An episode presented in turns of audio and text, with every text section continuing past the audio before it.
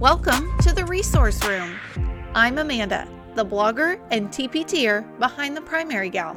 As a special education teacher, you are always supporting others students, parents, general education teachers. But who is supporting you? That's where this podcast comes in. It's my mission to give you the help and support that you need. I'll be sharing my tips, tricks, research based strategies, and professional development. I'm here to help you grow and learn as a resource room teacher. Are you ready? Let's dive in. Hello there, my friend. Thank you so much for listening to episode number one. In this episode, we are going to talk about reading comprehension and laying a foundation for future episodes so that you know what comprehension is, what factors impact a student's ability to comprehend, and then we're going to talk a little bit about what good readers do. So, let's first begin with a simple definition of what reading comprehension is. In my mind, we overcomplicate reading comprehension. In the past, we thought reading comprehension was being able to answer a multiple choice question. Then we moved to being able to support your answers in those multiple choice questions with evidence from the text. Then we thought maybe reading comprehension was being able to write or to describe or be able to tell more information later in a more written or oral form all of which I feel is overcomplicating what reading comprehension is. In my mind, reading comprehension is did you get something? Did you understand the author's purpose or the author's message or the central idea? Did you grasp what the author wanted you to get out of that passage? Maybe it's something nonfiction and it's more about the environment or about animals or about a mission that someone has. Maybe it's something that is more fiction based and it's being able to pull a theme or a lesson from a story. Either way, the author wrote that for your enjoyment or for you to learn something. Did you understand what that was? Could you read the text and follow directions? Could you read what was there and make a recipe from that? That is reading comprehension in my mind, understanding what you read. What I think we as teachers or you know everybody and their brother knows what our children should be doing except for us teachers apparently. And so we have tested kids to death and i think we've lost sight of what reading comprehension truly is. Now, of course, we would love for our kids, especially our students with disabilities, to be able to answer those multiple choice questions, to be able to cite text evidence, to be able to write a, a five paragraph paper describing what they learned or what they felt the author's message was or, or whatever. We would love that. But is that realistic? Keep it simple in your thoughts of what reading comprehension is. Understanding what they read. And that looks different to everybody. That looks different depending on what you're reading. It depends on what level of passage you're reading. So keep in mind, reading comprehension is much more simple than what we make it, and it's just understanding what you read. Now, here's the problem. I just made reading comprehension sound so simple. It's just understanding what you read, right? It's so easy. But we know that it's not so easy for some adults, for some of our students. There are barriers that get in the way. So, what impacts reading comprehension? In my mind, there are three things. I'm sure there are more, but these are the big, big mama ones that things just fall under. These are the big things that stand in the way of students understanding what they have read. So, the first barrier that impacts reading comprehension is background knowledge. And while background knowledge is something that I feel like we all know what it is, we could probably all teach it to our students. I think there are a few things that we as teachers need to know and be aware of as big, big factors in what our students know. So before I tell you everything that I've learned over the last year or so with background knowledge, I want to first back up and tell you kind of how I explained it to my students in previous years. So for me, I would always tell my students, you know, background knowledge is what you know about a topic. For example, you guys, as third graders or second graders or whatever grade level I'm talking with, you might not know a lot about being a mom. You know a little bit, but do you know how to change a diaper or make dinner or you know take a make a doctor's appointment and just name things that moms do and you've seen your mom do it so you have some background knowledge but you haven't done it. You haven't been there. You don't know what it's like yet. So to flip that though i'll tell them. But guess what guys? I do not have much background knowledge in video games. I've seen my kids play them or I've heard my students talk about them, but don't ask me to play them. I'm not very good at video games.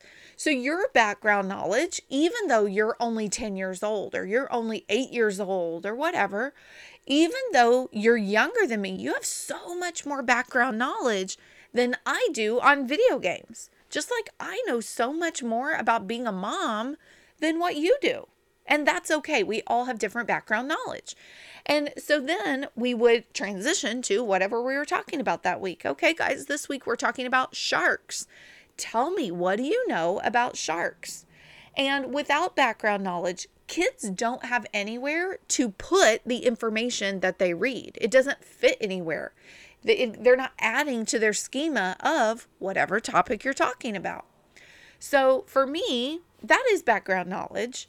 But we need to consider three factors in what that background knowledge looks like and how it shows up in our students. So, first, a lack of background knowledge comes a lot of times from poverty or from our ethnicity. So, for poverty, I I use this example as we talk as I talk with other teachers in my building sometimes. Some of our students at our school live in an apartment surrounding our school. Our school really is surrounded on nearly all sides by apartments which is government subsidized and honestly one of the reasons I love my school. It's a community. We are there all the school is the heart and soul of our little area here. There's a dollar store that you can walk to. There's a Walmart close by that you can walk to. And a lot of our parents and our students, they don't own cars. That's how they get to and from. They go to the dollar store or they go to Walmart. And that's just how their lives function. And jokingly, but also not jokingly, they never leave Oak Street. They never leave the street. The all of those apartments and the store and all of that, they never leave that area. So that does not give them many opportunities to go bowling, go ice skating, go see a museum, go experience a, a different climate or a different environment than what we have here in our area. So while that is one factor, that's not it though. Think of ethnicity. I don't know what it's like as a white girl from Seymour, Indiana. I don't know what it's like to live in other parts of the of the world. I don't know what it's like to have a different skin color. I don't know what it's like to have to learn a new language. I don't know what it's like to do so many other things. Just like our students have the same barriers.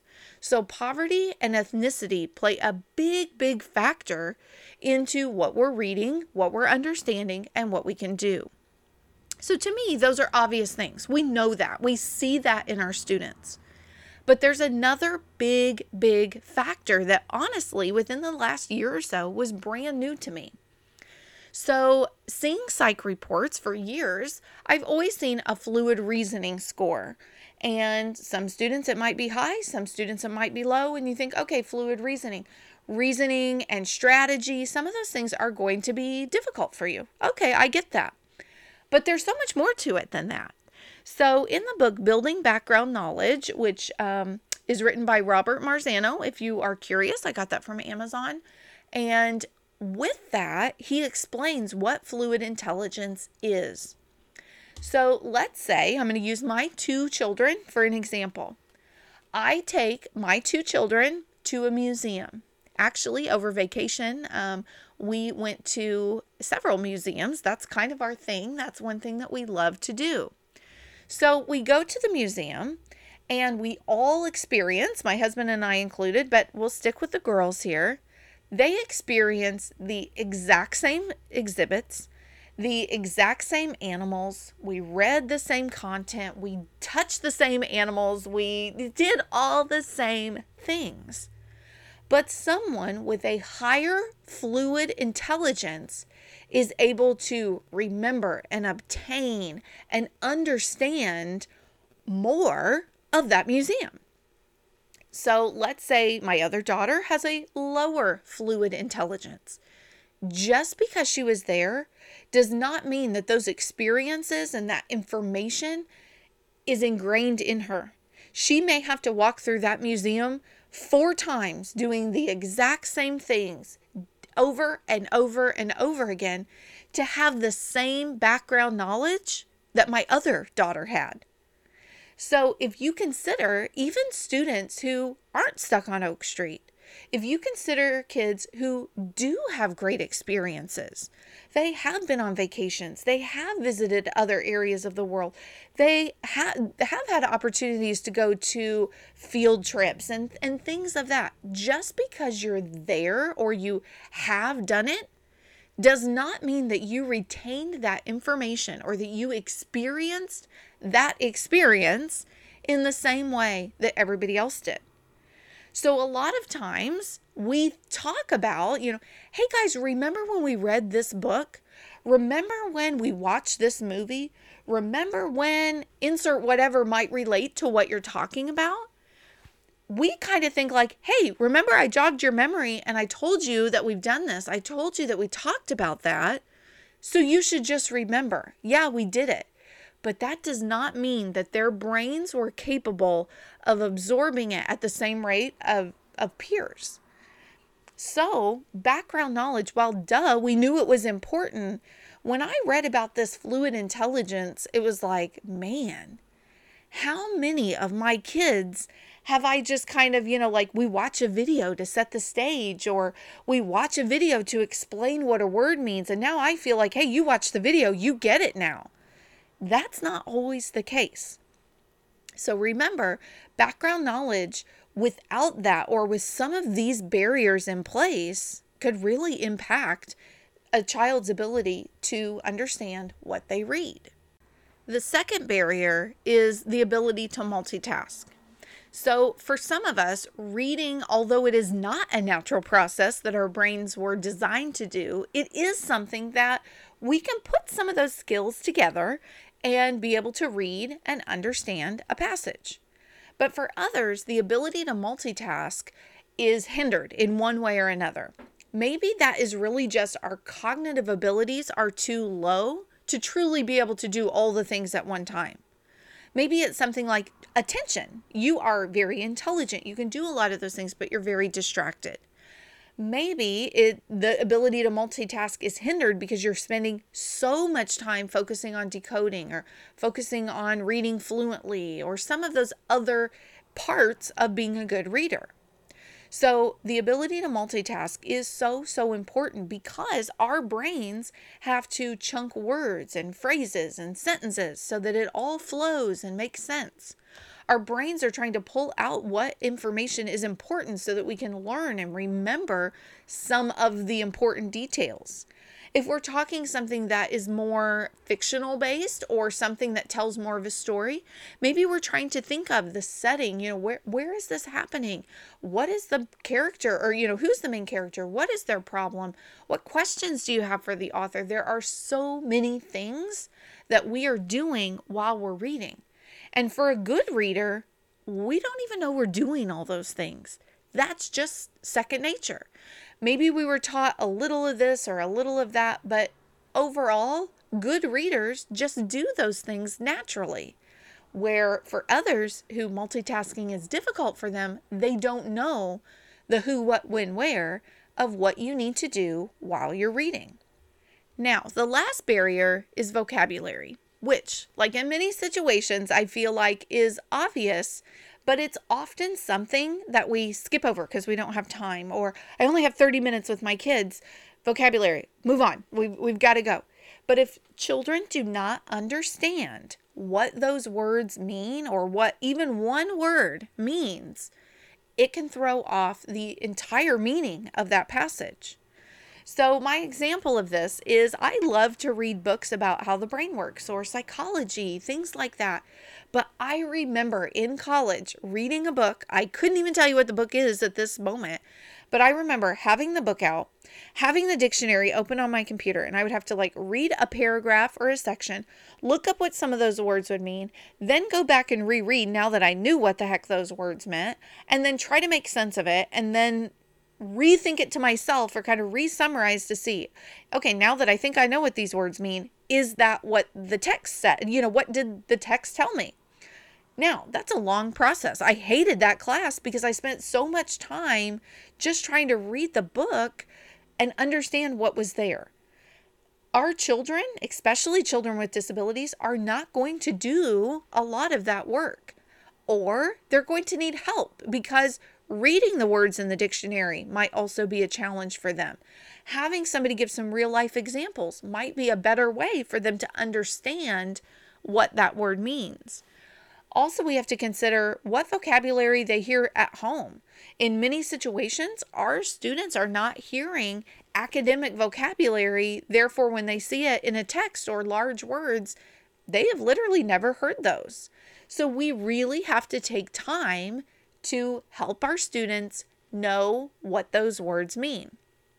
To do that, Start with sharing picture cards, videos, stories. My kids on Monday, when I taught fifth grade, loved Mondays because we always had new vocabulary words. And I would always, not really even planning on it, have some type of story about my kids or my husband or my sister or whatever to kind of bring in what that word reminded me of after sharing what the word means, the, the real definition, and my interpretation with maybe a video or a story or a picture to really show that word, then have students retell that word to another student. Maybe it's their neighbor, maybe it's to you, maybe it's go home and tell mom, whatever.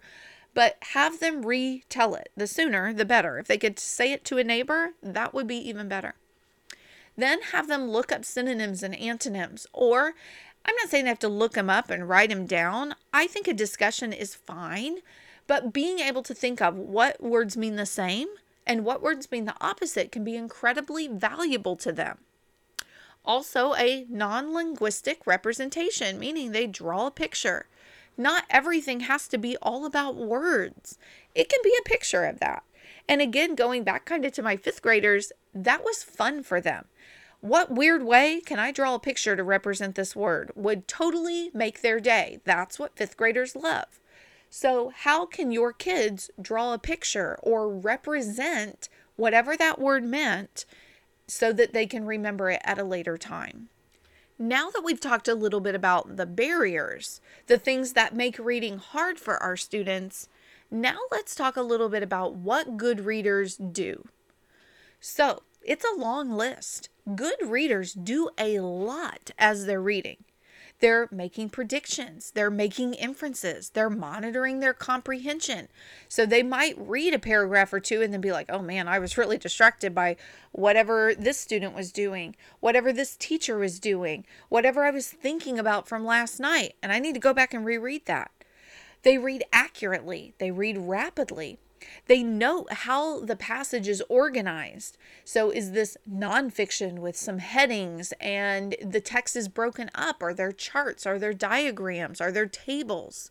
Is it more of a fiction with a beginning, a middle, and an end where there's a clear problem and a solution? What how is it organized? Is it more cause and effect? What does it look like and how is that going to impact the way I read it? They make mental notes. Maybe they even make physical notes. They ask questions, whether that be mentally or they jot it down or they stop and do some Googling. They're visualizing what they're reading. There is so much that goes into that, and good readers do all of those things honestly without even thinking about it. That's just what they do. Now, to me at first, that sounded so intimidating oh man, all of these things that my children are not doing instinctively, how am I going to get them to do these things instinctively? And then I was reading the book 10 Essential Instructional Elements for Students with Reading Difficulties, and it is by Andrew P. Johnson. And as I was reading, I you know, I'm getting a little overwhelmed of all these things, all these things, and I remember reading this sentence, and I'm going to tell it to you in a minute, and thinking like, "Oh, okay, I can handle that." And he says, "We can improve comprehension by improving thinking skills." And so for me as a special ed teacher, I'm sitting there thinking, okay, that's going to be a long process, but that's doable. I can't assume that my kids are just one day going to be like, bam, I'm monitoring my comprehension. Hey, I'm reading and making predictions. They're not going to do that on their own, but I can teach them that. I can help them improve their comprehension by slowly and steadily teaching them how to think.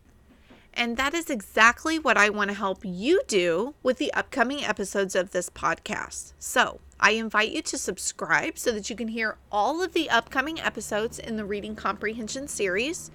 So far, I have planned um, the next six episodes, which are all about reading comprehension.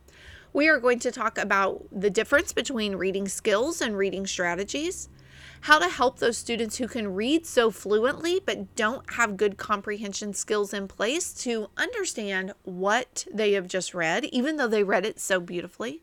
We're going to talk about what you should be doing before reading, during reading, and after reading a passage or a book or a story. What you should be doing at all points of reading so that you can help them understand as well as then how are you going to transfer that so that everything that you're practicing on a regular basis, they begin over time to do independently. And then we're going to wrap it all up with the things that you need to know to be a great reading teacher. So make sure that you hit subscribe so that you can stay up to date with the upcoming episodes. And I cannot wait to talk to you later. Well, my friend, that's a wrap. Thank you so much for listening to the Resource Room podcast. I truly, truly love to help and support other special ed teachers. Because of that, I run a Facebook group just for us. Search the Resource Room and request to join. You can also check out my website, theprimarygal.com, for blog posts, pictures, and more information. Until next time, have a great week.